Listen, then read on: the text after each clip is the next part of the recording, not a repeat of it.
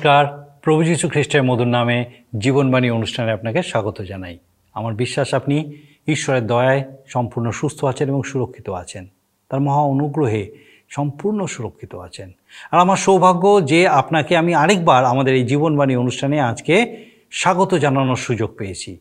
আপনাকে অনেক ধন্যবাদ যে আপনি আমাদের সঙ্গে এই জীবনবাণী অনুষ্ঠানে নিয়মিত উপস্থিত থাকছেন। আপনি দেখছেন। আমাদেরকে নিশ্চয়ই জানান যে এই অনুষ্ঠান আপনার কেমন লাগছে। আপনি, আপনার যদি বিশেষ কোনো মতামত থাকে, অবশ্যই আমাদেরকে জানান। আপনার মতামত আমাদের কাছে সত্যি গুরুত্বপূর্ণ। আর আপনি নিশ্চয়ই জানেন যে এই অনুষ্ঠানে আমরা এখন বাইবেলের প্রথম বই আদি পুস্তক থেকে ধারাবাহিকভাবে অধ্যয়ন করছি। পবিত্র বাইবেলের প্রথম বই আদি পুস্তক নিয়ে এই অনুষ্ঠানে আমরা এখন ধারাবাহিকভাবে আলোচনা করছি। আর আমরা আজকে তার পঞ্চম অধ্যায় থেকে আলোচনা করব। এখানে আমরা আদম বংশের বিবরণ দেখতে পাই।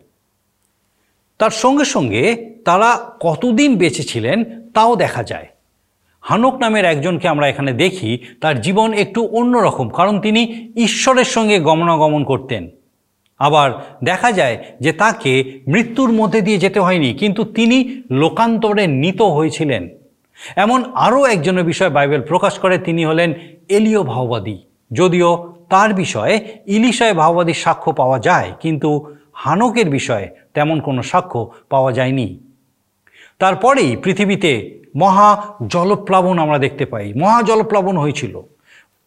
মধুসেলহ নামের একজন কুলপতিকে দেখা যায়, তার সময় পৃথিবীতে ঈশ্বরবিহীনতা, স্বেচ্ছাচারিতা, নৈতিক অবনতি খুব বেশিভাবে দেখা গিয়েছিল। ঈশ্বর যখন দেখলেন, মানুষের হৃদয়ের চিন্তা কেবল মন্দ কেউ ঈশ্বরের বিষয়ে আগ্রহী নয়। ঈশ্বর এই পৃথিবীর সমস্ত সৃষ্টির উপরে বিচার নিয়ে এলেন। জলপ্লাবনের মধ্যে দিয়ে সব কিছু ধ্বংস করে দিতে চাইলেন। এইভাবে তখন পৃথিবীর উপরে ঈশ্বরের বিচার নেমে এলো। অথচ দেখুন, ঈশ্বর কিন্তু হানককে এই বিচারের মধ্যে দিয়ে নিয়ে গেলেন না। কারণ তিনি লোকান্তরে চলে গিয়েছিলেন। আবার দেখা যায় নোহের বিষয়, যদিও আমরা তার বিষয়ে বিস্তারিত আলোচনা পরে করব, তবুও একটু বলে রাখি, জলপ্লাবনের মধ্যে ঈশ্বর নোহ এবং তার পরিবারকে রক্ষা করলেন। ঈশ্বরের পরিকল্পনা কত মহৎ। তিনি প্রত্যেকের জন্য চিন্তা করেন, তবে সকলের জন্য যে তার উদ্ধার কাজ একই রকম হয়, তাও নয়। আলাদা আলাদা হতে পারে। আদমের তৃতীয় পুত্র শেথের মধ্যে দিয়ে যে বংশ এসেছিল, তারই মধ্যে আমরা দেখতে পাই নহকে এবং আমাদের পরিত্রাতা প্রভু যিশুকেও দেখতে পাই। তবে একটা কথা বলে রাখি, বর্তমান জগতে আমরাও কিন্তু এই নোহের বংশ থেকে এসেছি। আসুন তাহলে আমরা এখন ঈশ্বরের বাক্য থেকে বিস্তারিত আলোচনার দিকে যাই এবং দেখি আজকে ঈশ্বরের বাক্যের মধ্যে দিয়ে ঈশ্বর আমাদের জন্য কি রেখেছেন। আমার প্রার্থনা যেন যখন আমরা ঈশ্বরের বাক্যের মধ্যে দিয়ে বিস্তারিতভাবে যাব, ঈশ্বর যেন আমাদের সঙ্গে কথা বলেন, আমরা যেন তার রব শুনতে পাই। কিন্তু আসুন তার আগে আমরা ঈশ্বরের প্রশংসার্থে একটা গান শুনি। আমি খুশি আছি, আমি খুশি আছি, যিশুতে আমি খুশি আছি, আমার পাপ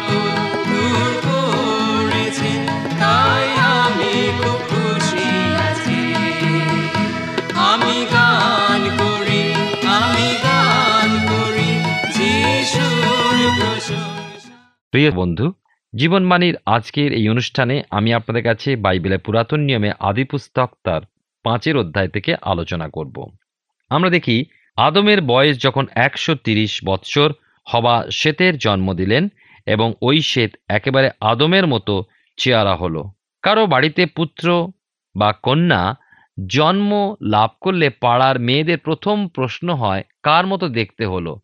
তখন অবশ্যই পাড়ার দিদিমা, কাকিমা, পিসিমা, জেঠিমা এরা ছিল না, কিন্তু বাইবেল সেই প্রশ্নের জবাব দিয়ে দিয়েছে।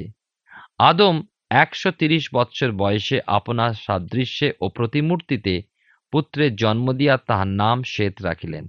এখন আমার সামনে একটা প্রশ্ন এসেছে যে আদম যখন শ্বেতের জন্ম দিলেন, তার বয়স ছিল একশো তিরিশ বৎসর। অতএব এখন বলুন দেখি, আদমের ঠিক বয়স কত ছিল?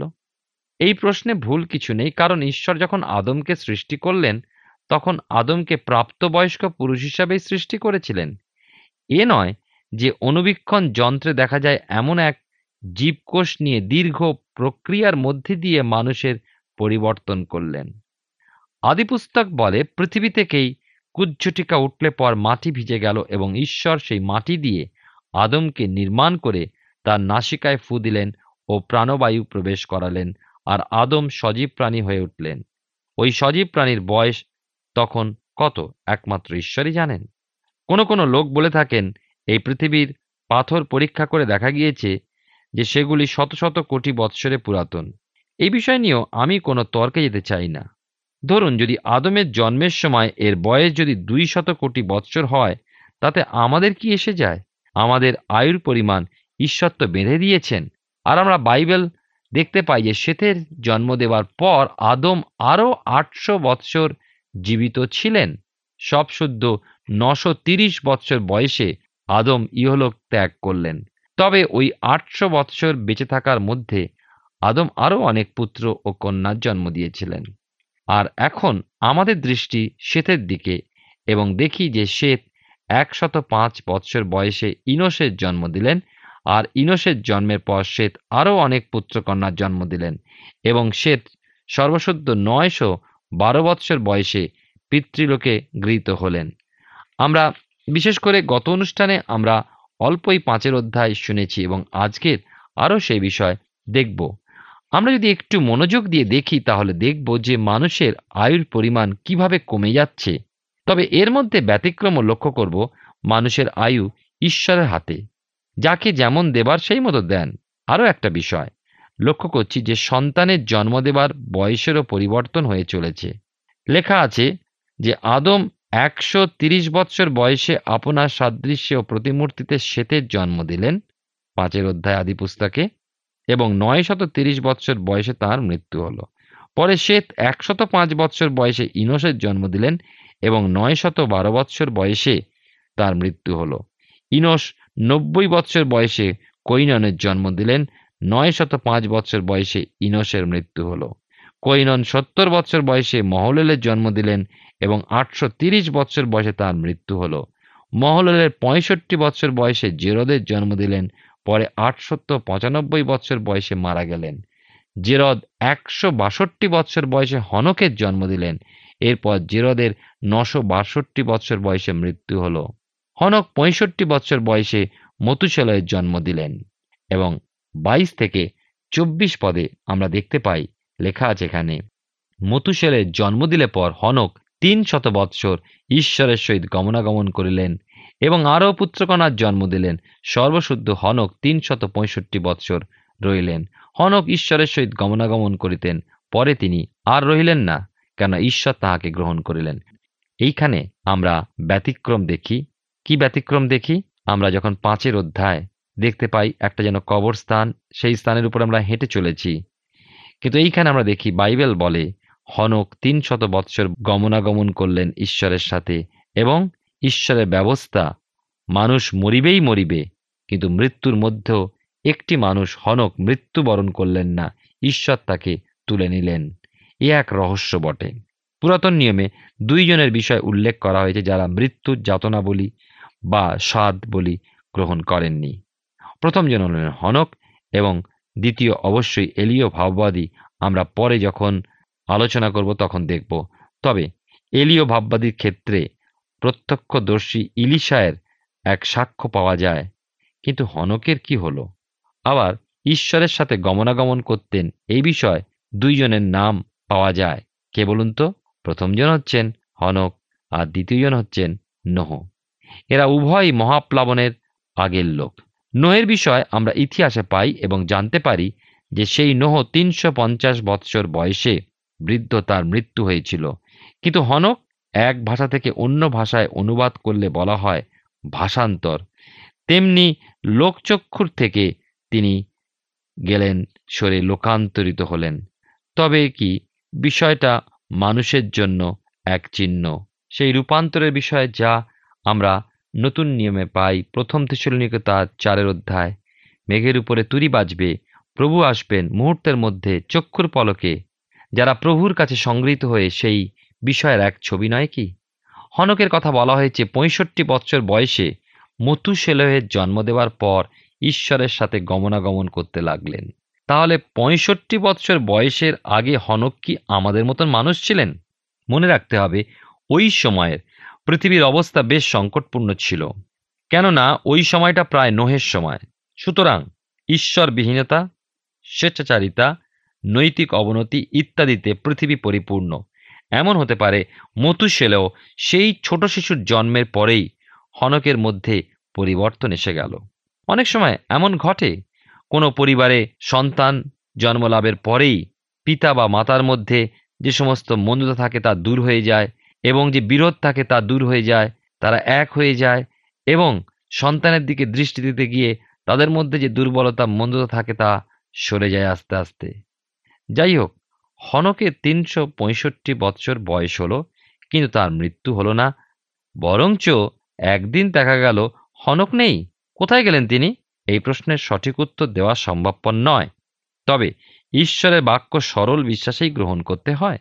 লেখা আছে, ঈশ্বর তাহাকে গ্রহণ করিলেন। কবে, কীভাবে বা কখন কিছুই বলা হয়নি। মনে রাখব, সকল মানুষের বিষয়ে বাইবেলে বলা হয়নি। মাত্র দুজনের কথা বলা হয়েছে। তার মধ্যে একজনের বিষয় অন্যজন দেখেছেন, কিন্তু আমরা দেখি হনকের বিষয় কেউ দেখেনি কিন্তু লেখা হয়েছে। ঈশ্বর তাই মসিকে লিখতে বলেছিলেন, মসি লিখেছেন? একটা ছোট্ট মেয়ে সানডে স্কুল থেকে ফিরে এসে তার মাকে যেভাবে হনকের কাহিনী শুনিয়েছিল, কাহিনীটা আপনিও শুনুন। কোনো এক মা তার ছোট্ট মেয়েকে প্রশ্ন করলেন, মা, আজকে সানডে স্কুলে তুমি কি শুনেছ? ছোট্ট মেয়ে উত্তর দিল আজকের দিদিমণি হনকের গল্প বলেছেন। মা উৎসাহ দেখিয়ে বললেন, আমায় গল্পটা একটু বলো তো। আর খুকুমণি শুরু করল, অনেক অনেক দিন আগে হনক নামে একটা ছেলে মানে বড় ছেলে ছিল, একদিন ঈশ্বর তাদের বাড়ির দরজায় টোকা মারতে হনক দরজা খুলে দেখে একজন খুব সুন্দর লোক দাঁড়িয়ে আছেন। হনক জিজ্ঞাসা করল, কাকে চান? আর সেই সুন্দর, বুড়ো মানুষ বললেন, আমি একা ঘুরছি, তাই তোমাকে চাই, গল্প করব। এসো না, বেরিয়ে বেরিয়ে গল্প করি। আর তারা হাত ধরে বেড়াতে বেড়াতে তারা গেট পর্যন্ত গেল, আবার বাড়ি ফিরে এলো। পরের দিন সেই বৃদ্ধ মানুষ হনককে নিয়ে গেটের বাইরে মাঠে বেড়াতে গেলেন। আর এইভাবে আবার অনেক অনেক দিন হয়ে গেল। একদিন সেই বৃদ্ধ মানুষ হনককে বললেন, চলো আজ খুব বড় একটা গল্প তোমাকে বলব। মা প্রশ্ন করলেন, ওই বৃদ্ধ মানুষের নাম কি? ছোট্ট শিশুকন্যা জবাব দিল, তার নাম ঈশ্বর। আর ঈশ্বর হনককে নিয়ে গল্প করতে করতে মাঠ পেরিয়ে, ওই বন পেরিয়ে অনেক অনেক দূরে চলে গিয়েছে। এমন সময় অন্ধকার হতে লেগেছে। হনক বলল, এবার বাড়ি ফিরি, নয়তো রাত হয়ে যাবে। কিন্তু ঈশ্বর বললেন, এখান থেকে তোমার বাড়ি অনেক দূর। আমার বাড়ির কাছে, আমার বাড়িতে চলো। হনক ভাবলো সেটাই ভালো। তাহলে গল্পটাও শেষ হবে। তাই হনক ঈশ্বরের বাড়ি চলে গেলেন। আমার তো মনে হয় হনকের স্বর্গারোহণ বিষয় আর কীভাবে বুঝিয়ে বলা যেতে পারে। এবারে আমরা দেখব হনক থেকে নোহের বংশ পরিচয়, যা আমরা পাঁচের অধ্যায় সাতাশ পদে পাই। লেখা আছে এখানে, সর্বশুদ্ধ মতুশেলয়ের নয় শত উনসত্তর বৎসর বয়স হইলে তাহার মৃত্যু হইল। আমরা দেখি মতুশেলেও আদমের চেয়েও কিন্তু বেশি দিন বেঁচেছিলেন এবং বাইবেল উল্লেখিত প্রাচীনদের মধ্যে সর্বাপেক্ষা বেশি দিন বেঁচেছিলেন। নোহ যদি চাইতেন মতুশেলের কাছ থেকে পুরাকালের অনেক কথা জানতে পারতেন। আরও একটা বিষয় আমরা লক্ষ্য করতে পারি যে মহাপ্লাবন পর্যন্ত পৃথিবীতে অনেক অনেক মানুষ জন্মেছিলেন ও তাদের মৃত্যু হয়েছিল। কিন্তু সকলার জন্মের ও মৃত্যুর হিসাব, তাদের পুত্রদের হিসাব উল্লেখ করা হয়নি। সুতরাং মানুষের ইতিহাসে অনেক ফাঁক থেকে যাচ্ছে কেননা ঈশ্বর বিশেষ জনকে, বিশেষ পরিবারকে, গোষ্ঠীকে মানুষের সামনে স্মরণীয় করে রাখতে চেয়েছেন। বিশেষত যাদের সাথে ঈশ্বরের বিশেষ সম্বন্ধ ছিল বা ঈশ্বর যাদের মধ্যে দিয়ে তার পরিকল্পনা সাধন করতে চেয়েছেন। আপনি বলবেন, কি পরিকল্পনা? মুক্তির পরিকল্পনা? অনন্ত রাজ্যের পরিকল্পনা? তার পুত্রকে প্রেরণের পরিকল্পনা? আপনাকে আমাকে উদ্ধারের পরিকল্পনা, নতুন জন্মের পরিকল্পনা। আমরা বাইবেলের নতুন নিয়ম খুললেই দেখতে পাই লেখা আছে, প্রভু যীশু খ্রিস্টের বংশাবলী পত্র এবং ওই বংশাবলীতে ঈশ্বরের বিশ্বাস দাস অব্রাহাম থেকে বংশ পরিচয় শুরু হয়েছে এবং মরিয়ম, যিশুর মাতা ও জোসেফ দিয়ে শেষ হয়েছে। এর সাথে লুকলিখিত সুসমাচারের তিনের অধ্যায় তেইশ থেকে আটত্রিশ পদ পর্যন্ত যীশুখ্রিস্টের বংশাবলীপত্র পাঠ করি যদি, দেখব ঠিক যতটুকু প্রয়োজন, ততটুকু বংশ পরিচয় ঈশ্বর দিয়েছেন। মাঝে কিছুটা বাদ পড়ে গেছে, কিন্তু এতে করে প্রভু যিশুর পরিচয় পেতে কোনো অসুবিধা হয়নি। একটা বিষয় মনে রাখতে হবে যে, আমাদের ঈশ্বর গোলযোগের ঈশ্বর নন। তিনি আপনাকে আমাকে গোলযোগের মধ্যে রাখতে চান না। এক ভদ্রলোক আমাকে এসে প্রশ্ন করলেন, বললেন, মহাশয়, একটা প্রশ্ন আছে। আমি বললাম, বলুন। তিনি বললেন, যিশুর কথার মধ্যে আমি একটু যেন এদিক ওদিক দেখতে পাচ্ছি। লুক লিখিত সুষমাচারে তেইশের অধ্যায় তেতাল্লিশ পদে যিশু বলছেন অদ্যই তুমি পরম দেশে আমার সঙ্গে উপস্থিত হইবে। আবার যোহন লিখিত সুষমাচারে কুড়ির অধ্যায় সতেরো পদে যিশু মরিয়মকে বলছেন, আমাকে স্পর্শ করিও না, কেননা এখনও আমি ঊর্ধ্বে পিতার নিকটে যায় নাই। আমি ভদ্রলোককে বললাম, ঈশ্বর সত্য ঈশ্বরের বাক্য বাইবেল সত্য যীশুখ্রিস্ট সত্য, সুতরাং দেখতে পাচ্ছি এর মধ্যে ভুল নেই। মানুষ তার সীমিত জ্ঞান নিয়ে মহাজ্ঞানের বাক্য বুঝতে পারে না। প্রার্থনাপূর্বক বাক্য পাঠ করে বাক্যে বিশ্বাস রাখলে সকল কিছু সরল হয়ে যায়। পিতার গৃহ, স্বর্গধাম, পৃথিবী এবং পরম দেশ বিষয় বুঝতে পারলে সকল বিষয় সহজ হবে। এবং প্রশ্নের উত্তর খুঁজে পাবেন। একথা ওই ভদ্রলোককে জানালাম। এখন বংশাবলীর মধ্যে কিছু কিছু নাম বাদ গেছে। এ কথা জেনে কেউ হয়তো বলবেন, এমনটি কেন হলো? ঈশ্বর মানুষকে যতটুকু জানাতে চেয়েছেন, যেমন মানুষের ধর্মীয় বিষয়, পরিত্রাণ লাভের বিষয়, এই পৃথিবীতে মানুষ যে প্রচেষ্টা চালিয়েছে, সেই ইতিহাসটুকুই তিনি দিয়েছেন। এদনের পাপ হতে মুক্তি পাওয়ার জন্য বা মৃত্যু থেকে জীবন লাভের জন্য যারা যুদ্ধ করলেন এবং ওই সকল যোদ্ধাদের বংশের মধ্যে দিয়ে ঈশ্বর মানুষের মধ্য হতে এক বংশকে প্রস্তুত করতে চাইলেন, যার মধ্যে দিয়ে নারীর বংশের সেই পুরুষকে পাঠাবেন, যিনি আদি সর্পের মস্তক চূর্ণ করবেন। যাই হোক, আমরা ফিরে আসি মতুশেলহের বিষয়। এই মতুশেল অর্থ হচ্ছে, শীঘ্র পাঠাচ্ছি। কোনো এক ভক্ত তাল লেখা এক পুস্তকে মতুশেল নামের অর্থ ওই কথা লিখেছেন। যখন তিনি মারা যাবেন, তখন পাঠানো হবে। কি পাঠানো হবে? মহাপ্লাবন। মজার ব্যাপার, যতদিন মতুশেল বেঁচেছিলেন প্লাবন আসেনি। কিন্তু মতুশেলের মৃত্যুর পরেই জলপ্লাবন পৃথিবীকে ডুবিয়ে দিয়েছিল। মতুশেল একশত সাতাশি বৎসর বয়সে এক পুত্রের জন্ম দিলেন, তার নাম লেমক। মতুশেল সর্বশুদ্ধ নশো উনসত্তর বৎসর বেঁচেছিলেন মতুশেলের দীর্ঘ জীবনের মধ্যে দিয়ে ঈশ্বর দেখালেন তিনি দীর্ঘ সহিষ্ণু ও দয়ালু। ঈশ্বর আপনার ও আমার বিষয়েও দীর্ঘ সহিষ্ণু। বাইবেলের নতুন নিয়মে প্রথম পিতর তার তিনের অধ্যায় কুড়ি পদে লেখা আছে, যাহারা পূর্বকালে নোহের সময় জাহাজ প্রস্তুত হইতে হইতে যখন ঈশ্বরের দীর্ঘ সহিষ্ণুতা বিলম্ব করিতেছিল, তখন অবাধ্য ছিল। সেই জাহাজে অল্প লোক, অর্থাৎ আটটি প্রাণ জলদ্বারা রক্ষা পাইয়াছিল। আমরা যদি আদিপুস্তক তার পাঁচের অধ্যায় আঠাশ থেকে তিরিশ পদ আরেকবার পাঠ করি। লেখা আছে এখানে, লেমক একশত বিরাশি বৎসর বয়সে পুত্রের জন্ম দিয়া তাহার নাম নোহ বিশ্রাম রাখিলেন। কেননা তিনি কহিলেন, সদাপ্রভু কর্তৃক অভিশপ্ত ভূমি হইতে আমাদের যে শ্রম ও হস্তের ক্লেশ হয় তদ্বিষয় আমাদিওকে সান্ত্বনা করিবে। নোয়ের জন্ম দিলে পর লেমক পাঁচশত পঁচানব্বই বৎসর জীবিত থাকিয়া আরও পুত্রকন্যার জন্ম দিলেন। আমরা লেমক নামটা এই দ্বিতীয়বার কিন্তু পেলাম। প্রথম লেমকের নাম পেয়েছি আদিপুস্তক চারের অধ্যায় উনিশ পদে কৈনের বংশধরদের মধ্যে মথুসায়ালের পুত্র এবং ওই লেমক দুই স্ত্রী গ্রহণ করেছিলেন। ওই লেমকের বিষয় শুনেছি, সে তার দুই স্ত্রীকে ডেকে বলেছিল যে, আমার দোষের ভার সাতাত্তর গুণ, কেননা লেমক দুইজনকে খুন করেছিল। ওই লেমকের এক পুত্র জাবল, তারা তাম্বুবাসী পশুপালক হয়েছিল।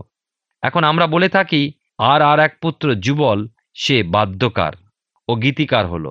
এখনও আমি যখন বিবাহ মিছিলে অন্যান্য অনুষ্ঠানে বাজনা পার্টিদের দেখি, তখন মনে করি এরা হয়তো যুবলের বংশের লোক। আবার লেমকের আর এক পুত্র তুবল কইন, সে পেতল ও লোহার অস্ত্র গঠন করত। আমি যখনই কুড়ল বা কোদাল কাস্তে কাঠারি ব্যবহার করি, মনে পড়ে কৈনের বংশধর এই সব অস্ত্রের পরিকল্পনা করেছিল। আরও কল্পনা করি কৈন হয়তো পাথরের অথবা হাড়ের কোনো অস্ত্র দিয়ে তার ভাই হেবলকে বধ করেছিল। যাক, এসব কথা আমরা এখন ঈশ্বরবিহীন বংশের কথা ছেড়ে ঈশ্বরের সাথে যুক্ত যারা ঈশ্বরকে জানে, সেই বংশের লেমকের কথায় আসি। আমরা ভুলে যাব না এই কথা যে আদমের তৃতীয় পুত্র শ্বেত তার মধ্যে দিয়ে এরা জন্মেছিল। আকারে প্রকারে আদম তার বংশধরদের থেকে যে বংশ বার হয়ে এলো সেই বংশের মতুশেলের পুত্র হল এই লেমক। আমরা একটা বিষয় লক্ষ্য রাখব এখানে। আমরা দুটো বংশকে পাশাপাশি দেখতে পাচ্ছি। লেমক একশত বিরাশি বৎসর বয়সে পুত্রের জন্ম দিয়ে তার নাম নোহ রাখলেন আর নোহ নামের অর্থ হল বিশ্রাম। এরপর সর্বশুদ্ধ সাতশো সাতাত্তর বৎসর বয়সে লেমকের মৃত্যু হয়। আদিপুস্তক তার পাঁচের অধ্যায় একত্রিশ বত্রিশ পদে এই কথাই লেখা আছে, সর্বশুদ্ধ লেমকের সাতশত সাতাত্তর বৎসর বয়স হইলে তার মৃত্যু হইল পরে নোহ পাঁচশত বৎসর বয়সে শেম হাম ও জেফতের জন্ম দিলেন। নোহের জন্মের সময় পর্যন্ত কৈনের বংশের ঈশ্বরবিহীন প্রভাব শেথের বংশের পরিবারের মধ্যে ক্রমশ স্থান করে নিচ্ছিল। এর দরুন তাদের মধ্যে সুখ স্বাচ্ছন্দ্যে ব্যাঘাতও আসছিল। আর তাই নোহের জন্মের পর লেমক অনেক আশা করে নাম দিলেন নোহ, কেননা মনে করলেন যে নোহের মধ্যে দিয়ে জগতের সুখ, শান্তি ফিরে আসবে। পরের অধ্যায়ে, অর্থাৎ ছয়ের অধ্যায় আলোচনার মধ্যে দিয়ে দেখব, নোহ শিশুকাল থেকেই ঈশ্বরকে জেনেছিলেন এবং তার মধ্যে ঈশ্বর ভীতি ছিল। নোহের পাঁচশো বৎসর বয়সে পুত্র সন্তানদের জন্ম দিলেন। প্রথম পুত্রের নাম শেম এর অর্থ নামে প্রসিদ্ধ। এবং তৃতীয় পুত্রের নাম হাম এর অর্থ উষ্ণ। নোয়ের দ্বিতীয় পুত্রের নাম দিলেন জেফত, তার নামের অর্থ হল বৃদ্ধি। বত্রিশ পদে, যদিও নোহের পুত্রদের নাম উল্লেখ করার সময় কবিতার ছন্দে যদিও লেখা হয়েছে শেম হাম, জেফত। আসলে কিন্তু কনিষ্ঠ সন্তানের নামই হল হাম।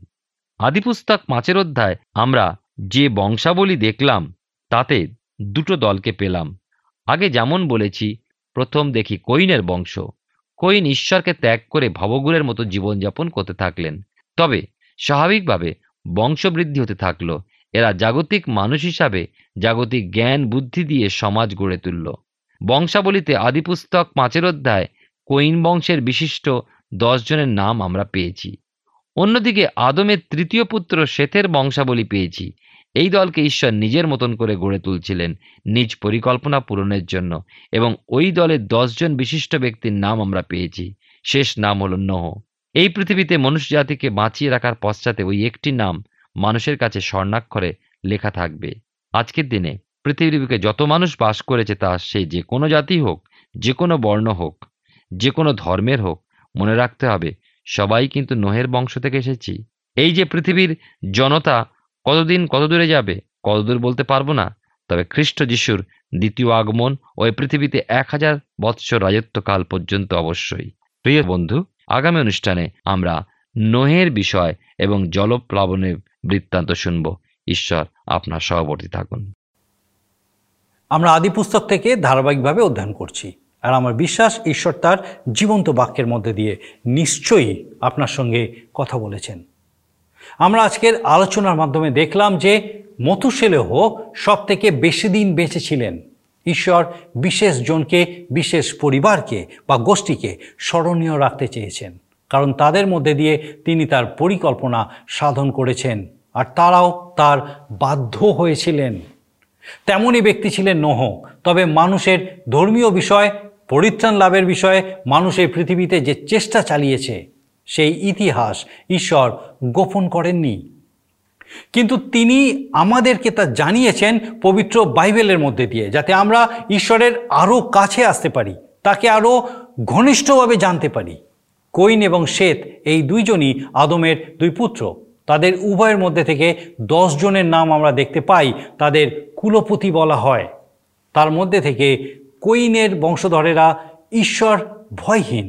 কিন্তু শ্বেতের বংশধরেরা ঈশ্বর ভক্ত। উভয় বংশই সমানভাবে বেড়ে উঠেছিল, ঈশ্বরের নির্দিষ্ট সময় পর্যন্ত। পরে শ্বেতের বংশ থেকে উদ্ভূত হয়েছিলেন নহ। তার মধ্যে দিয়ে ঈশ্বর আরও এক নতুন বংশ সৃষ্টি করেছিলেন। আপনি এবং আমি সেই বংশ থেকেই এসেছি। হানক ঈশ্বরের সঙ্গে গমনাগমন করতেন আর ঈশ্বর তাকে স্মরণীয় করে রেখেছেন। ঈশ্বরের সঙ্গে সম্পর্কের ক্ষেত্রে আজকে আমরা কোথায় দাঁড়িয়ে আছি? আসুন, চিন্তা করি। আসুন, প্রার্থনা করি। স্বর্গীয় পিতা, তোমার ধন্যবাদ দিই। আরেকটি বার, তুমি আমাদেরকে তোমার মহা অনুগ্রহে এই সুযোগ দিয়েছ যেন তোমার জীবন্ত বাক্যের সান্নিধ্যে প্রভুগ তোমার মন উপলব্ধি করতে পারি, তোমার রব শুনতে পাই। স্বর্গীয় পিতা, উপলব্ধি করতে পারি যে আমাদেরকে তুমি কি বলতে চাও? কীভাবে আমাদের জীবন, জীবনের জীবনের পথ নির্দেশ তুমি দেখাতে চাও? স্বর্গীয় পিতা ধন্যবাদ দিই যে তোমার মহা অনুগ্রহে আজকে তুমি তোমার সেই সন্তান সন্ততিদেরকে চিহ্নিত করেছ, মনোনীত করেছ এবং তাদের সঙ্গে কথা বলেছ। স্বর্গীয় পিতা সেই প্রত্যেক দর্শক বন্ধুর জন্য ধন্যবাদ দিই যারা তোমার জীবন্ত বাক্য আজকে তাদের হৃদয়ে গ্রহণ করেছে, উজ্জীবিত হয়েছে, উৎসাহিত হয়েছে। প্রার্থনা করি স্বর্গীয় পিতা। তোমার মহা অনুগ্রহে পিতা গো, তুমি আমাদের জন্য আমাদেরকে এত প্রেম করেছ স্বর্গীয় পিতা, যে তুমি সেই রক্ষার পথও করে দিয়েছ। পিতাগো নিজেদের ইচ্ছায় আমরা কত সময় তোমার থেকে দূরে যাওয়া মনোনীত করি। পিতাগো তোমার দৃষ্টিতে নিন্দনীয় বিষয়সমূহ করে থাকি। নিজেদের ইচ্ছা মতো পিতাগো সেই উৎসর্গ নৈবেদ্য নিয়ে এসে পিতাগো আমরা চিন্তা করি যে আমরা তোমার জন্য কিছু করেছি। ও প্রভু, ক্ষমা করো এবং তোমার পবিত্র অনুগ্রহে দয়া করো, যেন উপলব্ধি করতে পারি, প্রভু, কীভাবে তুমি চাও আমরা তোমার কাছে আসি? কি ধরনের মন নিয়ে আসি? কি হৃদয়ে আসি প্রভু? তুমি হৃদয়ের অনুসন্ধান করো। বিশেষ করে প্রার্থনা করি আমাদের এই সময় পিতাগো সেই প্রত্যেক দর্শক বন্ধু যারা এখন প্রভুগো তোমার বাক্যের সান্নিধ্যে আছে এবং পিতাগো যাদের সঙ্গে তুমি কথা বলেছ পিতাগো প্রত্যেককে সেই তাদের হৃদয়ে অনুসন্ধান করতে তুমি সাহায্য করো। যেন প্রকৃত সঠিক হৃদয়ে তোমার সত্যে ও আত্মায় প্রত্যেকে তোমার আরাধনা উপাসনা করার মধ্যে দিয়ে তোমার গৌরব করতে পারে। বিশেষ করে এই সময় প্রার্থনা করি অসুস্থ পীড়িত প্রত্যেকের জন্য। হয়তো বিভিন্ন দুরারোগ্য ব্যাধিতে হয়তো কেউ অসুস্থ আছেন, আক্রান্ত আছেন সৈক্য পিতা, প্রার্থনা করি তা সেই তা সেই অসুস্থ শয্যার পার্শ্বে তুমি উপস্থিত থাকো। সৈক্য পিতা, তোমার কাছে তো কোনো বাধাই বাধা নয় প্রভুগ তুমি পৌঁছাও তাদের কাছে এবং তোমার সেই জীবন্ত উপস্থিতি, পিতা গো, যেন সেই অসুস্থ ব্যক্তি তার হৃদয়ে, তার শরীরে উপলব্ধি করতে পারে। তোমার সেই পরাক্রম যেন তার শরীর উপলব্ধি করে সৈক্য পিতা, যেন সেই অসুস্থতার মধ্যে থেকে সুস্থতা লাভ করে, আরোগ্যতা লাভ করে তোমার গৌরব করতে পারে। প্রভু, তোমার পবিত্র অনুগ্রহে তুমি স্পর্শ করো, ছুঁয়ে দাও প্রভু। তোমার মহাপরাক্রম আরোগ্যকারী হাতের স্পর্শে তুমি ছুঁয়ে দাও। স্বর্গীয় পিতা, তোমার চরণে সেই প্রত্যেককে সমর্পণ করি, প্রত্যেক পরিবারকে রাখি, সুরক্ষিত রাখো, আশীর্বাদ যুক্ত করো, তোমাতে বেড়ে উঠতে সাহায্য করো। আরেকবার পিতাগো আমরা প্রত্যেকে তোমার চরণে সমর্পিত হয়ে ধন্যবাদের সঙ্গে এই প্রার্থনা তোমার যিশু নামে চাই, দয়া করে শ্রবণ গ্রহণ করো। আমেন। ঈশ্বরের ধন্যবাদ দিই, তার মহা অনুগ্রহ তিনি আমাদেরকে সুযোগ দিয়েছেন। যেন আমরা তার রব শুনতে পাই, তার জীবন্ত বাক্যের মধ্যে দিয়ে। তিনি আমাদের সঙ্গে কথা বলে চলেছেন এবং আমার প্রার্থনা, আপনি তার রব শুনুন, আপনি যদি শুনে থাকেন তার রব, তাকে উত্তর দিন। আটকাবেন না নিজেকে, নিজের কান রুদ্ধ করবেন না, তার রব শুনুন এবং তার সঙ্গে কথা বলুন। তিনি চান আপনার আপনার সঙ্গে সহভাগিতা করতে এবং আপনাকে তার সঙ্গে নিয়ে চলতে আপনাকে তাকে তাতে বৃদ্ধি পেতে, ঈশ্বরের বৃদ্ধি পেতে, তার বাক্যে বৃদ্ধি পেতে। নিজেকে আটকাবেন না নিজেকে ওপেন করুন, খুলে দিন তার সামনে, যেন তিনি আপনার সঙ্গে চলতে পারেন। তার সহভাগিতায় আপনি বৃদ্ধি পান। ঈশ্বর আপনার মঙ্গল করুন। প্রিয় বন্ধু, আশা করি জীবনবাণী অনুষ্ঠানটি আপনার ভালো লেগেছে। আর যদি ভালো লেগে থাকে, তাহলে অবশ্যই আমাদের একটা মিসড কল দিন। গত সপ্তাহের বিজয়ী দর্শক বন্ধুরা হলেন দক্ষিণ চব্বিশ পরগনা থেকে প্রশান্ত খাঁড়া ও হুগলি থেকে শুভম অধিকারী। আমাদের মিসড কল দেবার নম্বরটি হল zero four four four nine zero eight one two nine zero আপনি প্রার্থনা ও আরও অধিক জানতে আগ্রহী হলে আমাদের সঙ্গে অবশ্যই ফোনের মাধ্যমে যোগাযোগ করতে পারেন। আমাদের mobile number nine four three three four nine seven two three five এবং আরেকটি হল nine four three three eight zero three seven double five. আর আমাদের ঠিকানা টিভি স্ক্রিনে আপনারা দেখে নিন।